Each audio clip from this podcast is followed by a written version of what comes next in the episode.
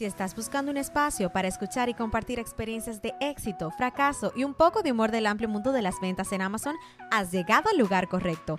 En cada episodio compartiremos nuestras vivencias y la de otros vendedores para ayudarte a salir adelante y superar los obstáculos que se presentan diariamente en el mundo de Amazon. Hoy somos nosotros, pero mañana podríamos estar contando tu historia de éxito como vendedor de Amazon. Bienvenidos a Modo FBA, el podcast. Saludos a todos, bienvenidos una vez más a este tu podcast Modo FBA. En el día de hoy vamos a hablar de por qué nosotros, en nuestra opinión personal, pensamos que es una mejor idea comenzar el negocio de Amazon con arbitraje. Conmigo siempre está mi querida esposa Ross. Hola a todos. Y de una vez vamos, vamos al contenido y vamos a hablar, Ross. Antes de nosotros hablar por qué nosotros pensamos que la, es, la mejor idea es empezar con arbitraje, muchas personas quizás estarán preguntando, pero ¿qué es arbitraje? Así que, de una, ¿qué es arbitraje? Bueno, arbitraje, como tú dices en tus videos, es uno de los modelos de negocio más antiguos de la humanidad y pues consiste en comprar un producto a un buen precio para venderlo por una ganancia. En la antigüedad, como a ti te gusta decir, las personas tenían que desplazarse a pie, en carreta, en burro, y así pues iban a otras ciudades a conseguir productos a buen precio, ya sean especies, semillas, entre otros, y luego regresaban a su lugar donde vivían, a su ciudad, y vendían esto a un precio que le dejara una ganancia, porque eso es lo importante aquí, comprar a un precio que pueda generar ganancias. Exactamente. Pero hoy en día yo creo que es un poquito más fácil, porque hoy en día tú no tienes que desplazarte ni en caballo, ni en burro, ni en nada por el estilo. Si tú solamente tienes que abrir tu ordenador, entrar a walmart.com, target.com, big lots, uh, colts.com y ahí tú puedes encontrar infinidades de productos que tú lo puedes flipear, como dicen en, inglés, ese producto en Amazon. Ahora, muy importante ¿por qué tú crees que la mayoría de personajes de estos influencers en TikTok, e Instagram e y Facebook, ¿por qué tú crees que ellos promocionan otra cosa que no es arbitraje? Bueno, deben tener sus intereses personales al hacer eso.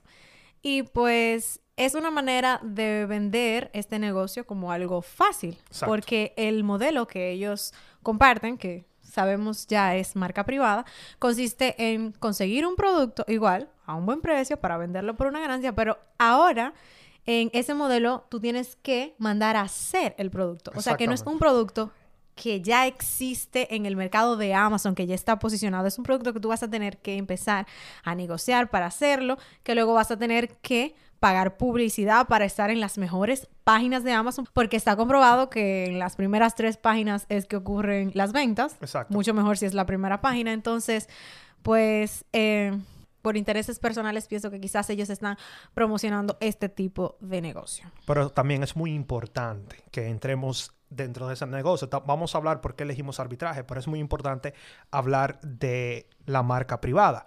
¿Y qué es lo que ellos no te dicen? Lo que ellos no te dicen es que la mayoría de personas, primero, tú no puedes ordenar 10 productos, 10 cantidad, 10 unidades de un producto. La mayoría de, distribuidores en Alibaba o en AliExpress te dicen que lo mínimo que tú puedes pedir son 500 unidades. Entonces, si el producto te cuesta 3 dólares la unidad y tú tienes que pedir 500 unidades, eso quiere decir que solamente por el producto tú tienes que gastar 1.500 dólares. Pero aparte de eso, Depende, si el producto viene por mar o si viene por aire, también tú tienes que pagar el envío. Pero aparte de eso, tú tienes que hacer un research, una investigación del mercado, del nicho, para saber qué producto es que tú vas a traer al mercado. Pero todavía, aparte de eso, tú necesitas pagarle a una persona para que haga un control de calidad, para ver si el producto que te van a entregar a ti es como tú lo mandaste a diseñar y infinidades de cosas más que básicamente tú casi tienes que tener todo perfecto para que tu, tu producto funcione en Amazon. Es que con este modelo tú estás creando una marca, estás haciendo un branding por completo. Las personas piensan que esto es sencillo porque simplemente, oh, voy a pedir trampas para ratas y le voy a poner mi logo. Ok, pero ¿por qué alguien compraría tus trampas para rata por encima de las que ya hay en el mercado? Entonces tú tienes que hacer el proceso de crear tu marca, que no es algo sencillo y tampoco es algo que se logra de la noche a la mañana. Un ejemplo que podemos hacer, si tú estás ahora mismo escuchando este podcast, tú puedes ir a la, aplicación de, de, Amazon en este momento. Si tú pones, pon trampa de ratón o pon exprimidor de limón y tú vas a ver que te van a salir cientos de exprimidores de limones y todos van a ser iguales. Lo único que va a cambiar Idénticos. es idénticos, iguales. Lo único que va a cambiar es el logo que tiene o la marca de ese exprimidor de limón. Incluso, yo estoy casi 100% seguro que todas las personas lo compran al mismo distribuidor en China. Es decir, que todo el mundo tiene, como quien dice, el mismo exprimidor de limón. Pero ¿qué pasa? Si tú es, si hay una persona que tiene 3000 reviews y está en la primera página y tú tienes cero review cuando estás trayendo el tu exprimidor de limón al mercado y estás en la página número 10, cuando una persona esté buscando un exprimidor de limón, no va a ir a la página número 10 a comprarle a una persona que no tiene un solo review. Entonces, el tuyo puede estar incluso más barato y puede ser más bonito, puede ser rosado, pero yo no iría a la página número 10 por tu producto y tampoco creo que lo haría otra persona. Exacto. Entonces tú puedes colocar en la primera página, pero para eso vas a tener que pagar PPC, que es publicidad. Entonces es un mundo que ellos no te explican. Ahora, ¿cuál es la ventaja que tiene arbitraje y por qué nosotros te recomendamos que tú entres eh, cuando tú estás iniciando el mercado, el negocio de Amazon, que tú empieces por arbitraje. Y lo principal, Ross ya lo tocó un poquito, y es que nosotros vamos a vender productos que ya sabemos que tienen demanda en Amazon. Cuando tú vas a traer un producto nuevo a Amazon con la marca privada, tú no sabes necesariamente cómo ese producto va a trabajar en Amazon, si las personas tienen, quieren ese producto, si hay demanda. Sin embargo, cuando nosotros compramos unos tenis Nike, para venderlo en Amazon, ya tenemos herramientas como Kipa que nos pueden decir, oh, este producto tiene muchísima demanda, se vende muchísimo, usualmente se vende a este precio, entonces ya tenemos una idea más avanzada, más detallada de lo que ese producto va a generar en el mercado. Incluso con Kipa podemos ver hasta cuál es el size que se vende más de todos los que hay en ese listing, porque Tú puedes ver un kipa muy bonito, pero a veces ese kipa no es solamente de un producto porque pueden haber algunas variaciones dentro del mismo. O sea que cuando hacemos arbitrajes estamos cuando hacemos arbitraje estamos navegando por una vía mucho más segura. Exacto. Pero aparte de eso, algo que muchas personas hablan de arbitraje y en la comunidad de Amazon siempre hablamos de eso, es lo que en el inglés le llaman el low, low, high o, es, o el bajo, bajo, alto. En español sería así. Y lo primero es, el primer low, el primer bajo es que tú puedes entrar a hacer arbitraje, empezar con arbitraje con una baja inversión inicial en el mismo ejemplo que dije de marca privada, que tú vas a necesitar 1.500 dólares solamente para el producto, sin contar con el envío, sin hablar de la publicidad que tú tienes que pagar, sin hablar de la persona que tú le tienes que pagar por el control de calidad, se te van a ir unos 2.000 y muchísimos más dólares. Y eso estamos hablando de un producto que cuesta 3 dólares la unidad. Sin embargo, en, en arbitraje, tú puedes empezar con la cantidad que tú quieras, porque tú puedes empezar con 50 dólares, irte a Dollar Tree, donde venden productos de un dólar, y puedes empezar a tratar de comprar esos productos para revenderlo en Amazon. Así que la oportunidad que te ofrece el arbitraje es que tú puedes empezar con una baja inversión inicial. Esto no necesariamente quiere decir que tú vas a hacer muchísimo dinero si tú empiezas con poco dinero. Es así.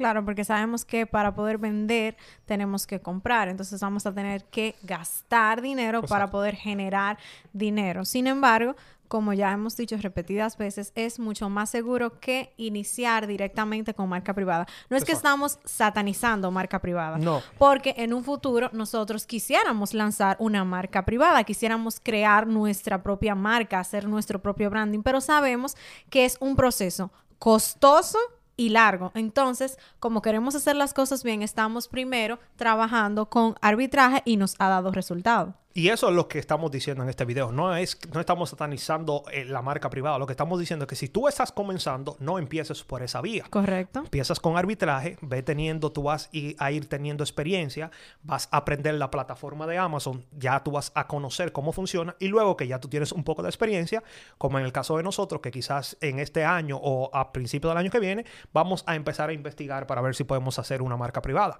Pero lo que te queremos decir es que si tú estás empezando, todas las personas, usualmente cuando empieza, que se hablan con nosotros, no tienen mucho dinero. Entonces, por eso es que también le decimos que tú puedes empezar con arbitraje. Pero el segundo low o bajo, que es muy importante, es el bajo riesgo que tú tienes. Porque si tú inviertes poco dinero o bajo dinero, también tus riesgos van a ser un poco disminuidos, van a, van a ser menos, van a ser, no van a ser tanto el riesgo que tú tienes. Claro, además es bueno destacar que cuando uno va a invertir dinero debe hacerlo con una cantidad que se sienta cómodo, que no sea un dinero que se necesita para cubrir necesidades básicas. Entonces, para iniciar con marca privada, a veces hay que buscar cantidades que no todo el mundo se siente cómodo con ellas o no todo el mundo lo tiene en ese momento. Por eso es mejor para nosotros, claro está, iniciar con arbitraje, recomendar esto a las personas porque pensamos que es una manera de hacerlo con bajo riesgo. Exacto. Entonces ya lo último del low, low, high, el high o lo alto es que tú puedes tener altas recompensas o remuneraciones en el negocio de Amazon. Ya hemos mencionado anteriormente, pero en este negocio, si tú lo haces de la manera correcta y si tú estás aquí es porque tú quieres aprender cómo hacerlo de la manera correcta, tú puedes tener altas recompensas haciendo el arbitraje. Hay personas que nosotros conocemos, que seguimos en las redes, que vemos siempre, que solamente haciendo el arbitraje, lo que te estamos diciendo, comprando un producto en Nike para venderlo en Amazon, hacen más de 50, 60 mil dólares, 30 mil dólares mensuales y es una cantidad que razonable. Es decir, que si tú lo haces, tú puedes tener este alto, este beneficio alto de las ventas de Amazon.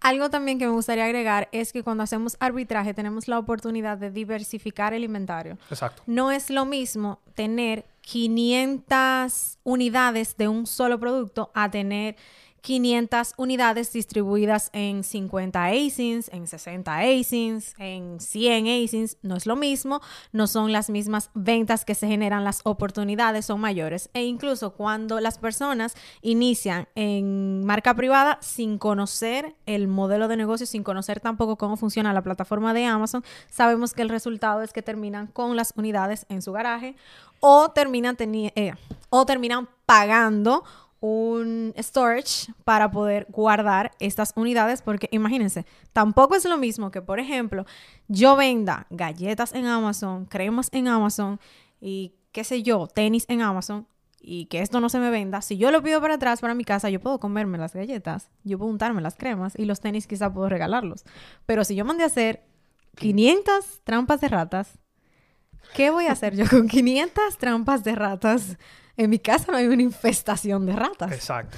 Entonces, básicamente, también algo que es muy importante de lo que tú estás diciendo es que si tú tienes 500 unidades de un solo producto y hay cualquier tipo de problema, imagínate cualquier tipo de problema que haya con ese solo producto, tú perdiste, como quien dice, toda la oportunidad de recuperar cualquier inversión que tú hayas hecho.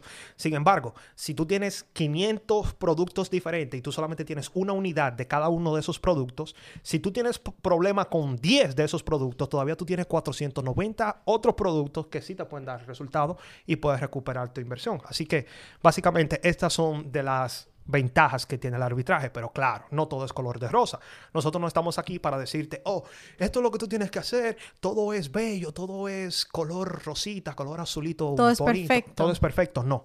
También el arbitraje tiene desventajas, empezando con que una de las desventajas que tiene el arbitraje es la alta competencia que hay hoy en día.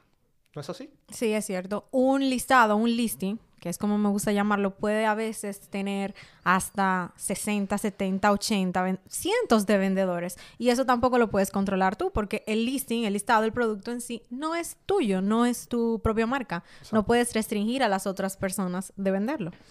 ¿Y qué eso hace? Eso hace que entren otros vendedores Que no necesariamente saben lo que están haciendo.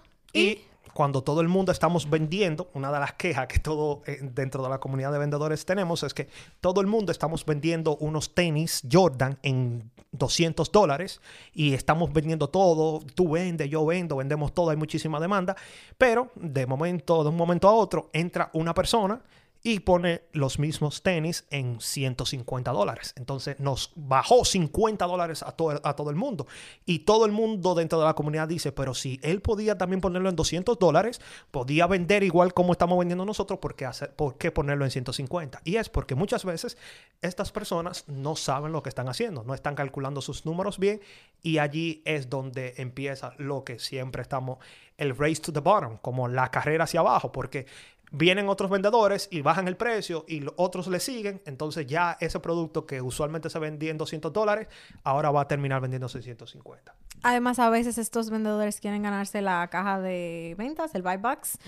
Y esto, bajar el precio no necesariamente garantiza que tú vas a tener el buy box. Y no solamente en el buy box se generan ventas, así que siempre lo mejor es tratar de mantener un precio competitivo, porque el mismo Amazon, de acuerdo a los precios que tienen los demás vendedores, te sugiere cuál sería el precio competitivo que tú debes de utilizar. Y ahí mismo entonces, otros de las desventajas que tiene el arbitraje es que tú no tienes mucho control. O sea, tú no tienes control del precio, de lo mismo que estamos hablando. yo puedo saber lo que estoy haciendo, pero puede entrar otra persona que no sabe lo que está haciendo, entonces tú no tienes control del precio del producto, pero tampoco tienes control de la marca que tú estás vendiendo, porque hoy yo puedo estar vendiendo unos tenis Nike y mañana Nike puede decir, yo no quiero que nadie esté vendiendo mis productos en Amazon porque yo voy a abrirme un canal donde yo soy que lo voy a vender en Amazon, entonces puede que nos saquen a todo el mundo puede ser que tú estés vendiendo otro producto, otra marca y que la, la marca te mande unas cartas a tu casa casi amenazadoras, como nos ha pasado y como les pasa a todo el mundo en el negocio de Amazon. Y así no tenemos mucho control y esta es otra de las desventajas que tiene el arbitraje. Pero por eso también es importante tener las herramientas que le facilitan a uno el proceso de identificar cuáles marcas dan IP complaint, como lo es la herramienta de IP alert. También es bueno formar parte de una comunidad de vendedores porque muchas veces cuando alguien obtiene una queja por autenticidad, normalmente lo dice. Y ahí uno puede observar y ver si le llega el mismo mensaje, ya sabe que tiene que actuar. Por ejemplo, nos pasó cuando estábamos comenzando a vender que recibimos un mensaje de una marca que nos estaba pidiendo que retiráramos el producto. Nosotros éramos nuevos y entonces decidimos, bueno, vamos a retirar el producto, vamos a hacerle caso, eran pocas unidades, eran como dos. Decidimos simplemente dejar de vender ese producto, le mandamos toda la información a la marca de donde lo compramos, pero hubo personas que ya tenían más experiencia que nosotros que no le hicieron caso a ese mensaje. Y luego vimos en una comunidad de Facebook de la que formamos parte que esa persona recibió una queja, una IP complaint directamente desde Amazon y esto afectó la salud de su cuenta. Exacto. Y no solamente eso, antes de nosotros empezar, me recuerdo ver videos de YouTube en inglés mayormente y esta persona hablaba, por ejemplo, esta marca no se me olvida, Lucera, que es como una marca. Entonces, cuando fuimos a la tienda, vimos ese producto y ya no, no lo escaneamos porque sabíamos que esa era una de las marcas principales que daba IP, IP complaint. Entonces, tú también te puedes evitar problemas cuando tú eres cuando tú perteneces o te unes a comunidades de vendedores. Como la comunidad de vendedores que tenemos en Facebook. A, comunidad Modo FBA, tú puedes, puedes unirte y allí hay muchísimas personas que todos los días están publicando cualquier pregunta, sus experiencias, inquietudes y lo que estamos diciendo. Personas que dicen, oh, eh, Crocs acaba de, de darme un IP complaint y así ya todos los otros vendedores podemos saber oh, entonces no, tal vez no es una muy buena idea yo vender Crocs. O quizás ya tú ibas a poner una orden en Crocs y te detienes. Además, es importante resaltar que por esto es que siempre decimos que hay que mantenerse consumiendo información acerca de Amazon. Hay que mantenerse buscando información, leyendo información, viendo videos, o sea, autoeducándonos acerca del mundo de Amazon, porque esto nos puede evitar dolores de cabeza en el futuro. Exacto. Y ya para terminar, la última desventaja que nosotros vemos del mundo del arbitraje en Amazon es que los márgenes de ganancia han cambiado un poco. En los 2014, 2016, entre esos años que muchas personas llaman la época dorada de Amazon, cualquier persona podía generar unas ganancias de 30 dólares, 40 dólares y eso era lo común. Hoy en día eso es algo extraordinario. Hoy en día tú ganarte un 40% del retorno sobre la inversión es súper bueno y es lo que todo el mundo casi hoy en día está generando de 5 a 10 dólares de ganancia. Claro, van a aparecer home run que tú vas a dar, que tú vas a conseguir un producto que tú te ganes 20 dólares de ganancia y 60%, 70, 80% del retorno sobre la inversión. Pero hoy en día ya las ganancias, los márgenes de ganancias han bajado un poco en Amazon y eso también se debe a la gran cantidad de competencia que hay. Exacto, pero en ese sentido lo que hay que saber hacer es aprovechar el mercado porque hay épocas en las que un producto puede estar muy barato, pero luego luego llegará quizás un punto en el que ese producto suba considerablemente de precio. Si tú puedes aprovechar ese momento, es recomendable que lo hagas, pero también tienes que tener en cuenta